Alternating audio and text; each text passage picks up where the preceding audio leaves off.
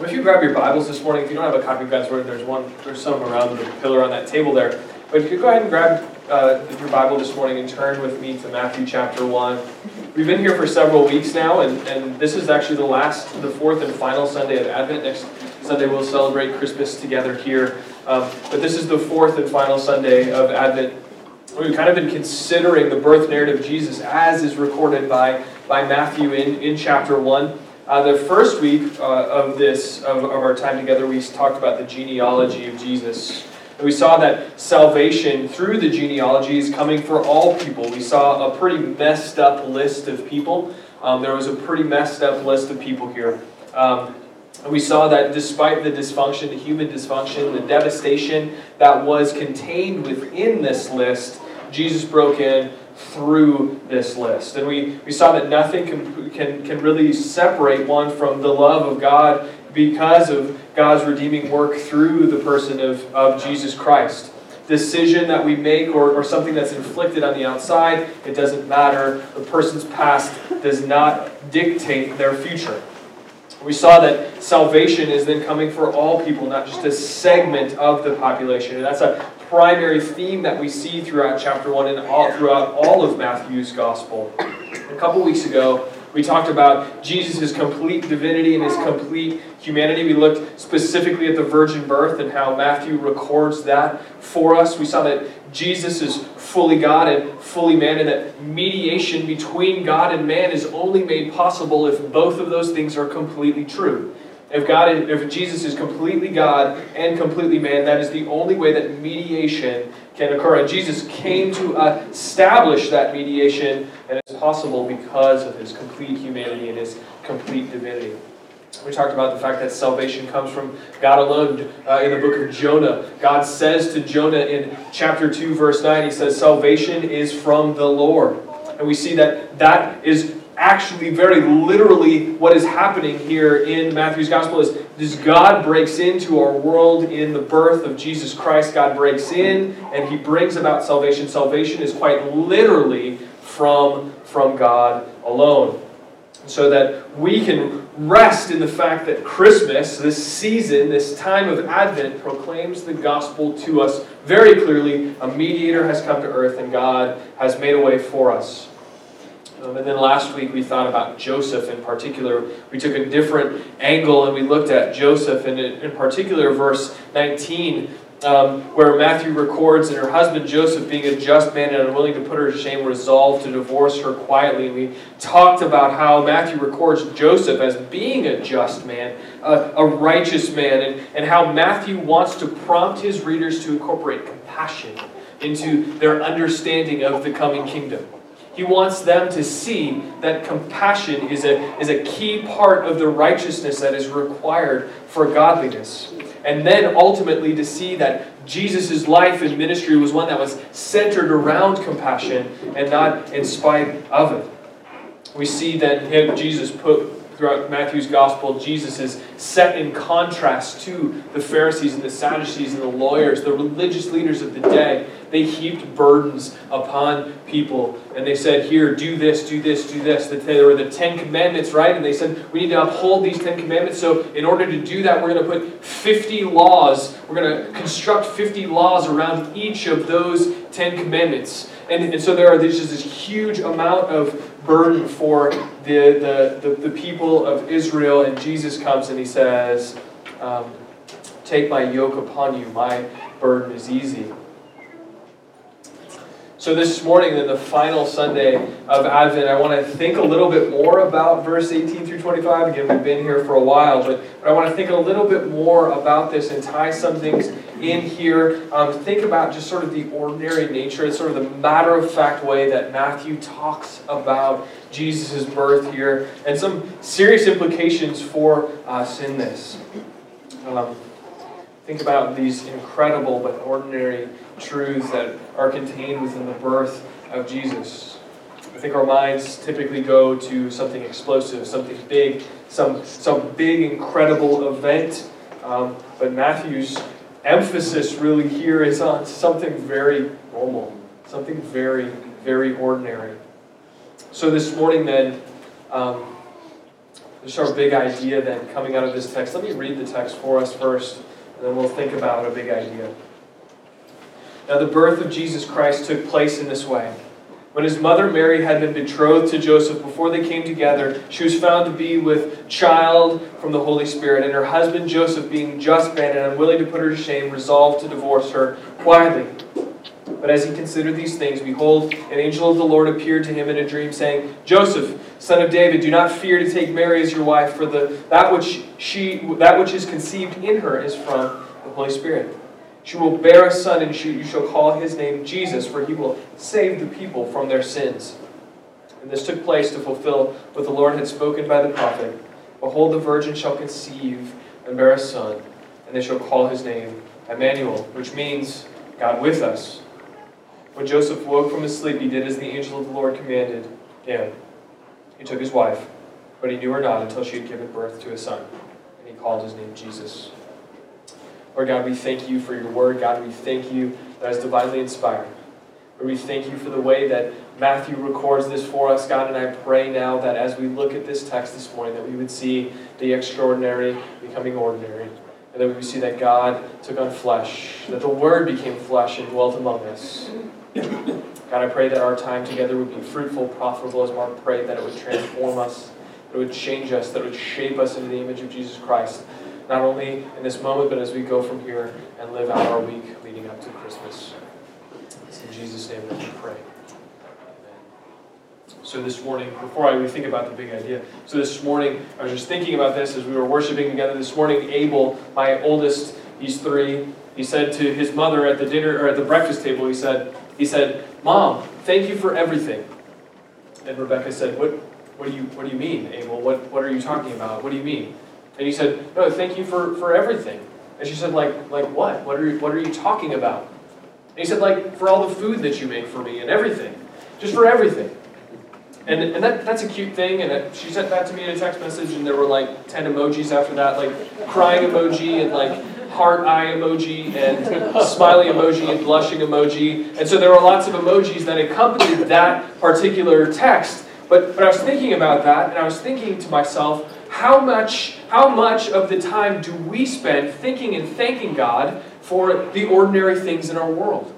How much time do we spend thinking about our day to day, the monotony of our lives, and what it means that we are a particular place at a particular time and how God is meeting us in that place?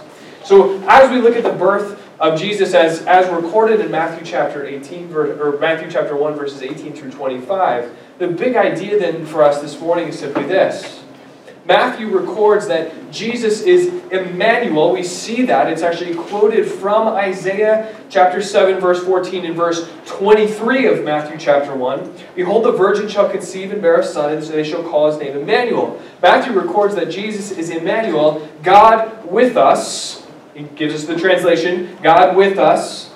A God who came in an unthinkable way to bring about an unthinkable kingdom and to welcome an unthinkable people. Matthew records that Jesus is Emmanuel, God with us. So, God who came in an unthinkable way to bring about an unthinkable kingdom and welcome an unthinkable people.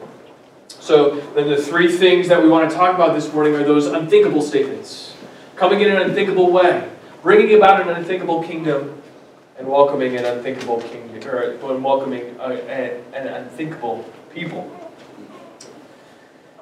Um, so, that first idea there, right? God came in an unthinkable way. And I said it earlier, uh, but the extraordinary becomes ordinary, right? God becomes flesh. God takes on flesh. And I think that the truth contained within this thought is, has maybe the most profound implications for us as we look at uh, Matthew chapter 1, 18 through 25. The extraordinary becomes ordinary. When we considered the virgin birth just a couple weeks ago, we thought about Mary carrying Jesus. We thought about the fact that he, she was conceived in him, but, but she conceived, she conceived um, and, and that she bore him and she carried him until birth. And just sort of the ordinary nature of that process, right? It's an ordinary nature of that process. And that is an indicator to us of Jesus' complete humanity, right? but it's so non-explosive. It's so it's so just simple and ordinary. And Matthew, it's almost frustrating when I look at verses 18 through 25 and I read this. He talks about it so matter of factly, right? It's so matter of fact. There's no flowery language. There's no, there's no like adverbs here. There is, there are a couple, but there's as I'm looking at it. But there's no, there's no like, there's nothing here that's like super explosive in our minds. We're like, oh my goodness, wow, that's incredible. And when we read this, we just we think to ourselves, wow, that it's so stated so matter of factly. And I, I, think there's one particular reason why why this is so, so stated so matter of factly? Um, I think, first of all, um, and, and I think in, in particular, it's because his audience was, was Jewish. And so when he quotes Isaiah chapter 7, verse 14, in verse 23, Behold, the virgin shall conceive and bear a son, they shall call his name Emmanuel. His Jewish audience would have thought to themselves, I've heard that read at synagogue before. We've gone to our corporate gathering together and we've heard that read before. What, what is that all about? They would have never in their wildest dreams thought the fulfillment of this was going to be in the form of God literally taking on flesh. They would have never thought that. Um, Tim Keller, in his book Hidden Christmas, writes this everything in the Hebrew worldview militated against the idea that a human being could be God. Jews would have not even pronounced the name Yahweh nor spell it. And yet, Jesus Christ, by his life, by his claims, and by his resurrection, convinced his closest Jewish followers that he was not just a prophet telling them how to find God, but God himself come to find them. Matthew is driving his readers, as we look at this, this text, Matthew is driving his readers to the ordinary nature of the event. It is an ordinary thing. If you flip over and read Luke's account, right? The one that Linus talks about in, in Charlie Brown Christmas Special, which I'm sure that you've all watched now. If you flip over there, or you're going to watch it because how could you not? You're going to flip over to Luke, you're going to see 80 verses in chapter 1 of Luke with all of this flowery, introspective language, giving us this, this deep, Mary bursts into song and, and, and praises God, and, and there are just all of these, these ongoing, these songs and these, these stories, that flowery language over and over and over again throughout 80 verses in Luke's gospel. It's all this introspective, just like soul searching kind of engagement with the, what's going on. And Luke really wants to demonstrate the, the, the momentousness of the event, the moment, momentousness of the coming king, the momentousness of Jesus' birth. But Matthew, seven verses after a boring genealogy, wants to play on the ordinary nature of the coming king the Jews most definitely would have wanted to, would have expected a big hoopla. I think that we also would have expected a big hoopla. But what did they get? They got a baby. They got a baby. Brought about by natural means. So a, a God that they worshipped came to earth in an unthinkable way, taking on flesh to bring about an unthinkable kingdom and welcome an unthinkable people. So, so what? Why does, why does Matthew do this? Why does he record the birth of Jesus in this way? Why does he record the birth of Jesus in the way that he does in verses 18 through 25? And I think it's just this. I think it is because we, as people, I think we're all honest with each other, if it, with ourselves, we prefer Luke's account to Matthew's account. We prefer Luke's account to Matthew's account. Why, why do I say that? What, what do I mean by that? I think that we long for explosions in the sky, and we kind of get that in Luke's account, right? We get explosions in the sky, we get this bursting forth of heavenly hosts, and the shepherds are seeing it. They're like, oh my gosh, what's going on? And have to be told multiple times throughout in Luke's account to not be afraid. We see that multiple times. He's like, we prefer as a people explosions in the sky to the simplicity of one in 108 billion births to ever happen on the face of planet Earth. This is one of 100, and estimated, 108 billion births to take place. There's something very simple, something very ordinary about it. I think we as a people prefer to have Handel's Messiah move us to tears rather than hear the disgusting noises of animals in a barn comprise the soundtrack of the birth of the Messiah.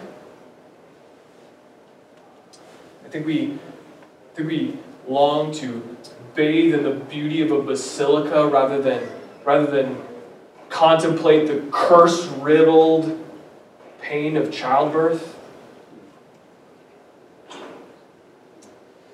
So, practically, I think for us as people, when we're looking for explosions, we're looking for these big ongoing events, these extraordinary things in our lives, these markers in our world, we sort of move from one major life event to the next.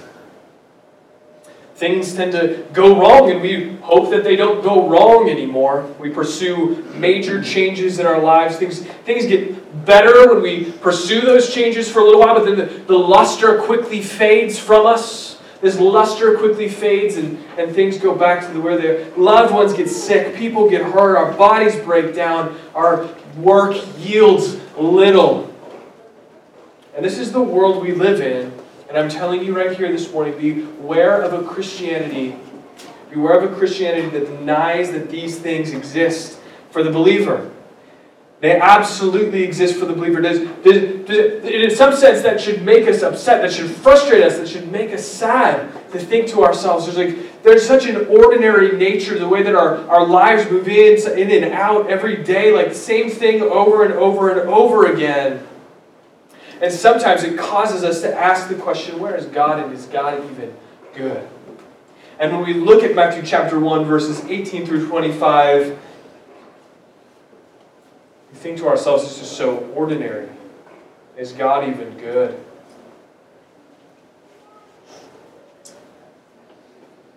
I think that we are hardwired to see, this is kind of the crux of it, right? I think that we are hardwired as a people to seek heavenly realities here on earth. We are hardwired to seek realities that ultimately are only realized in heaven. And I think that this drives us to do most of what we do here on earth. That this actually drives us to do most of what we do here on earth. Every morning you wake up and you hope to have a, a good day, right? You walk out of the house and your spouse calls out, Have a good day. You meet somebody on the street and you say, Have a good day. Right? When we get home, we sit around the dinner table and we're having dinner or wherever it might be, the first question that gets asked is, How was your day? And we certainly want to answer the, that question good. It was a good day. I had a good day. I had a great day. It was wonderful. If we're really honest with ourselves, that goodness that we experience here on earth leaves us empty, right? Because we know that right around the corner is something not so good for us because we live in a broken world. We live in a broken world that, that, that right around the corner, even if things feel good, feel right, feel okay, feel good, there's something right around the corner that is not so good. So in the morning, we wake up and we pray for a good day. Give us a good day. Before we go to work or school before the kids wake up, before we run errands, whatever it might be do, whatever our routine is, and we seek experiences in our world um, where perceived goodness is a reality. And while we can't find those experiences regularly in our world, we seek major change or a change of scenery, and we finding something good here on earth is the goal. It causes us to question whether God is good or, or, or when things go wrong or aren't good, Jesus gave us the perfect example of this um, in the prodigal son, just the lead up into the prodigal son. He gave us this perfect example. This is just the first few verses of that parable. There was a man who had two sons. And the younger of them said to his father, Father, give me the share of property that is coming to me. And he divided his property between them, between his two sons. Now, many days later, the younger son gathered all that he had and took a journey into the far country, and there he squandered his property and reckless living. That, that setup is exactly what we're talking about. That setup is exactly what we're talking about. We're demanding, just like the prodigal son, we're demanding future realities in the present. When we seek goodness and experience in circumstances and not in God, we, like the prodigal son, demand our inheritance now, and when our inheritance is ultimately in heaven.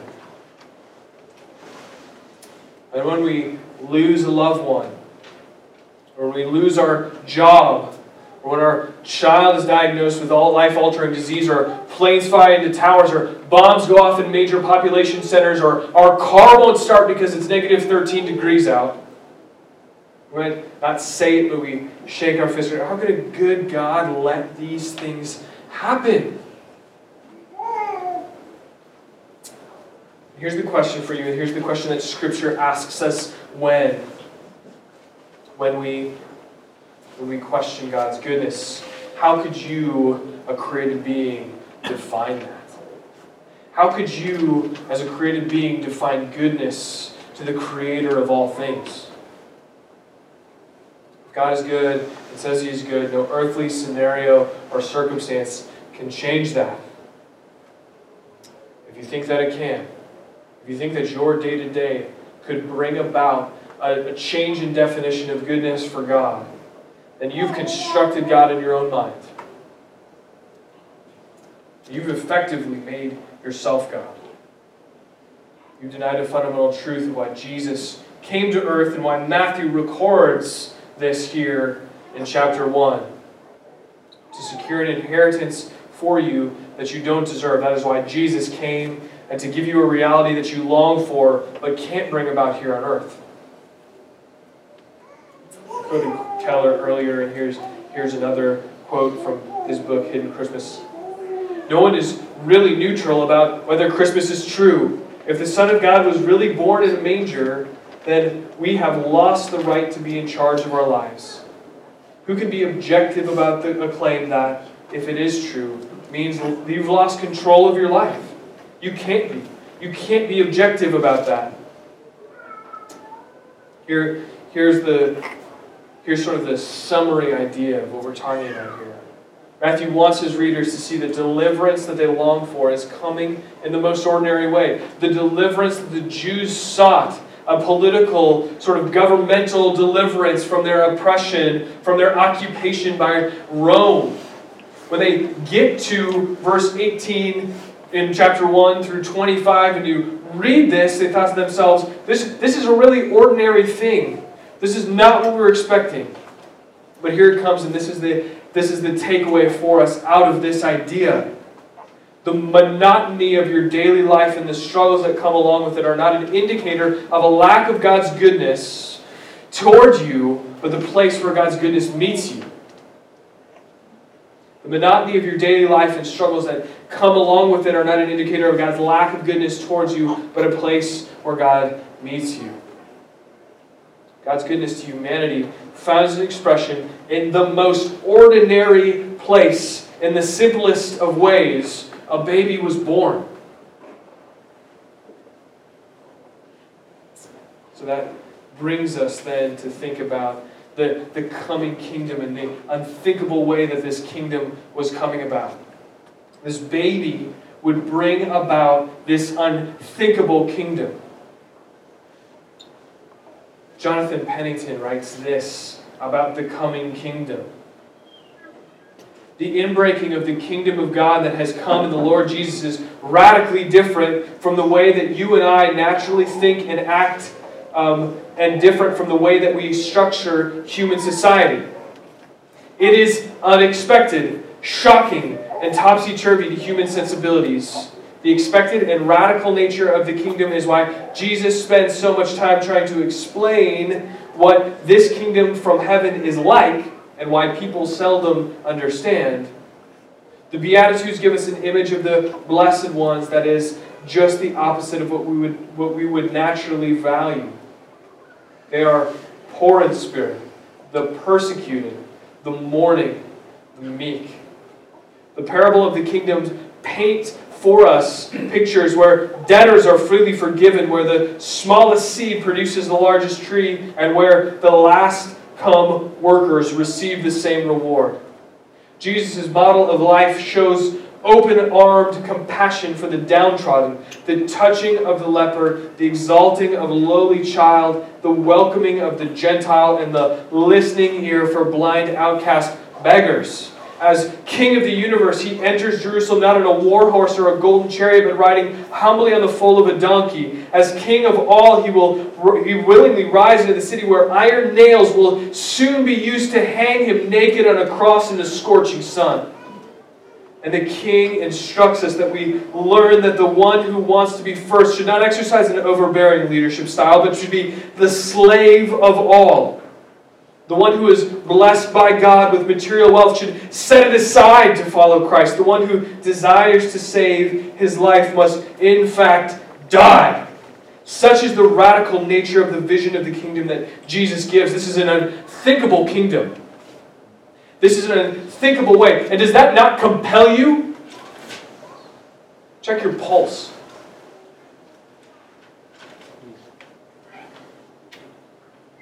Christianity in our world has become something completely different. It is pressed on all of those things all of the time. Demanding our rights instead of relinquishing them. Seeking to build lasting things with materials that don't last. Investing in earthly when the kingdom of heaven is near. Surely this kingdom is unthinkable and it's offensive. Surely this kingdom that Jesus brought about, that he's the king of, is offensive. You should feel offended.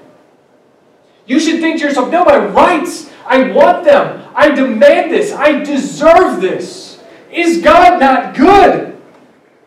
And the answer is, He is good in bringing about this unthinkable kingdom. No one wants a kingdom that tells us that our priorities are backwards. That's the kingdom that we got. You want power? Then wash the feet of others. That's right. You want riches? Give everything away. You want life? Here is death. This is what the kingdom of God, this is what the kingdom of heaven, as Matthew calls it, proclaims to us in Matthew's gospel and what the birth of Jesus inaugurates for us. Wake up. What is your flesh saying? If it's not saying no to this, check your pulse. If it's if it's not that you haven't begun to consider what Jesus came for. These aren't just proverbial statements for a Sunday morning. Wrestle with the fact that you demand your rights. Stop thinking about yourself for one second and think about the fact that you are called to die to yourself. Seriously, weep and mourn and pour out your soul before God. Because the kingdom that came into this world is one that is the exact opposite of what the one that you want. And I can say that definitively. It is exact opposite. Because I'm a sinner, and I know it's the exact opposite of the one that I want. And I know that you're a sinner, and it's the exact opposite of the one that you want to. Weep and mourn and cry out to God. Bare your broken soul to Him, because the kingdom you got is the one that your flesh tells you is stupid. You should try and build your own. Try and build your own kingdom.